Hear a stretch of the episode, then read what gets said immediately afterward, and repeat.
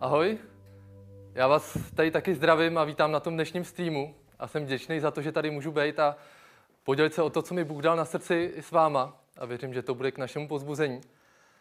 A já rovnou na začátek začnu tím textem, eh, ze kterého dneska budu vycházet a který mi Bůh dal na srdce. Je to ze skutku 27. kapitoly několik veršů a můžete je sledovat se mnou. Když už dlouho nic nejedli, postavil se Pavel uprostřed nich a řekl, muži, měli jste mě poslechnout a nevyplouvat z Kréty a mohli jste si ušetřit toto nebezpečí a ztrátu. Ale nyní vás vyzývám, abyste byli dobré mysli, neboť nikdo z vás nebude ztracen, nýbrž jen loď. Tuto noc přišel ke mně anděl toho Boha, jemuž patřím a kterému sloužím, a řekl, neboj se, Pavle, ty se musíš postavit před císaře. A hle, Bůh ti daroval všechny ty, kteří se plaví s tebou. Proto, muži, buďte dobré mysli. Věřím totiž Bohu, že to bude tak, jak mi bylo oznámeno. Kdo znáte Pavla a ty příběhy ve skutcích, tak eh, víte, že tohle Pavel říká, když je na lodi, uprostřed moře, úplně možná neví kde, v bouři. A proto jsem to dnešní kázání nazval v bouři. A nejenom proto, že se v bouři ocitl Pavel, ale protože i my se někdy ve svých životách ocitáme v bouři. A věřím, že nějak to je to, o čem Bůh dneska chce s náma mluvit, k nám mluvit, tak eh, kež je to k našemu pozbuzení. A když se vrátím k tomu Pavlu příběhu o pár let zpátky, tak Pavel je v Jeruzalémě. Pavel je zatčen proto, protože věřil Ježíši Kristu a protože nějaký židé na něj měli pivku, tak ho skoro zabijou, ale nakonec se dostává do vězení, je vyslýchán a potom, co se odvolává k císaři, tak se vydává s dalšíma větnama a setníkem Juliusem, který nad nima má dozor do Říma. Plujou na lodi podél Ázie a dostávají se až na Krétu. Už je eh, docela pozdní doba, skoro zima, nějaký říjen. A to není úplně vhodná doba na to vydat se dál. Všichni ví, že to je nebezpečná uh, doba na cestu lodí, ale uh, setník tomu nevěnuje pozornost.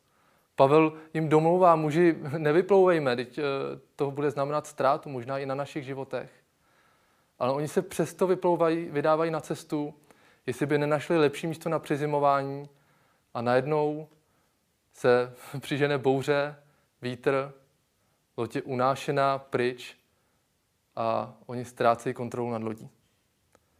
A tohle je situace, do které se Pavel dostal, aniž by chtěl. On eh, byl začten ne proto, že potom nějak toužil, eh, byl na té lodi ne proto, že by strašně chtěl eh, jet na lodi s dalšíma vězněma. A nakonec se dostává do bouře, přestože kdyby se sám mohl rozhodnout, tak by zůstal v tom přístavu v Krétě a nikam by nevyplul. Dostal se do situace, kterou si nevybral. A my úplně nevíme, co Pavel prožíval. Já když si vzpomenu na svoji poslední zkušenost na lodi, tak jestli se nepletu, tak eh, to bylo na svatební cestě. Měli jsme krásnou loď, krásný počasí, loď s proskleným dnem, kde člověk mohl pozorovat, co je pod hladinou, eh, zastávku na to, aby jsme se mohli vykoupat v moři a mně bylo tak špatně. Je to asi moje nejhorší eh, zkušenost z naší svatební cesty. Eh, a to jsme měli fakt eh, ideální podmínky, jo? prostě lepší to ani být ne, nemohlo. A tak si vůbec nedokážu představit, co ty lidi na té lodi prožívali uprostřed bouře. Mně stačila výška po klidném moři za krásného počasí. A tak nevíme, co Pavel přesně prožíval, ale víme, že k němu přichází v noci anděl a Bůh k němu mluví. Říká mu, neboj se, Pavle, ty se musíš podstavit před, před císaře. A hle, Bůh ti daroval všechny ty, kteří se plaví s tebou. To je slovo, který Pavel slyšel někdy v noci, možná uprostřed té bouře. A tak tady o těch slovech jsem přemýšlel. Proč Bůh přichází a říká Pavlovi, neboj se. Pavlovi. Možná bychom si řekli komukoliv jinému, ale mám za to, že někdy jako křesťani máme Pavla zaškatulkovaného jako takového člověka, s kterým jen tak něco nehne. Když v Korintě čteme v tom dopise do Korintu, který Pavel píše, čteme, co všechno prožil, tak víme, že minimálně tři další stroskotání už zažil.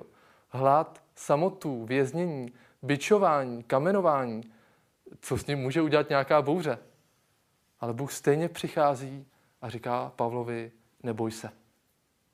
A mám za to, že mu to říká proto, že Pavel možná se bál. Když čteme ten text, tak eh, se dozvídáme, že mnoho dní neviděli slunce ani hvězdy a že se ztrácela naděje na to, že se zachrání. Možná i Pavel přemýšlel, jestli se z toho moře vůbec dostane. Ale Bůh přichází a říká, neboj se. Neboj se, já jsem s tebou. Neboj se, Pavle, já jsem na tebe nezapomněl. Bůh ví, co Pavel potřebuje v té situaci slyšet. A zároveň pokračuje dál a říká mu, Pavle, ty se musíš postavit před císaře. To možná bylo to poslední, na co Pavel v té situaci myslel. Já budu rád, když se dostanu tady z, tý, tady z toho rozbouřeného moře. Ale Bůh mu říká, já jsem nezapomněl na to, co s tebou zamýšlím. Já ti chci připomenout, že tahle situace, přestože je náročná, tak je v mojí ruce pod mojí kontrolou. A já chci, aby se před císaře postavil a taky se před něj postavíš. A my víme z toho dalšího textu, že skutečně eh, Pavel se pak dostane do Říma a mnohým lidem v Římu svědčí o Ježíši. Káže evangelium, protože to je to, k čemu ho Bůh postal a Bůh na to nezapomněl. A dohlíd na to, aby se to stalo. A nejenom, že přichází pozbuzení do toho Pavlova života v tom jeho momentu, ale zároveň Bůh říká, hele, daroval jsem ti všechny ty, kteří se plaví s tebou. Nejenom, že Bůh eh, pozbuzuje Pavla, ale ještě skrze něj přináší naději těm lidem, kteří jsou na té lodi. Jak by to asi dopadlo, kdyby Pavel na té lodi nebyl? Kdyby Pavel se s nima neplavil? Zvládli by to? A najednou mám pocit, jako by se z Pavla stal jiný člověk. Takovýho, jaký ho, ho známe. Postaví se doprostřed uh, té lodi a přináší tady to pozbuzení těm lidem, námořníkům, vězňům, vojákům. Buďte dobré mysli. Tohle je slovo, které mi Bůh dal a já mu věřím, že tak se stane a budeme zachráněni. A najednou se Pavel ujímá takový vůdcovský lodi. Čteme, že když se pak dostali k nějakému ozdrovu a námořníci se snažili uprchnout, tak on, v tom, on jim v tom zabrání, protože ví, že by se pak e, nemohli zachránit ostatní. Když pak už mají dlouho hlad, tak eh, pozbudí lidi k jídlu, vezme chleba, rozlomí ho tak, jak to dělal a požehná ho. A čteme, že lidi nabili dobré mysli.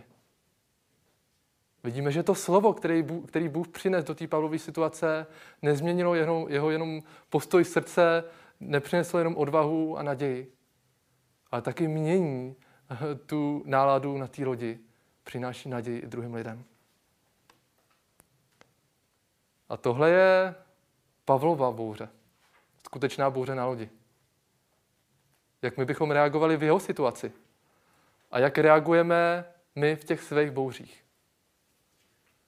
A možná to slovo bouře zní hodně tak jako vážně a dramaticky, že pokud někdo e, prožívá bouři ve svém životě, tak to musí být něco hrozného, že e, se dostal do nějaké závislosti na drogách nebo že, že prožívá manželskou krizi.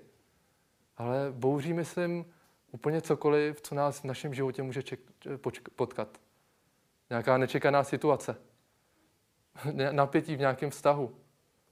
Někdo nám řekl něco, co nás zranilo.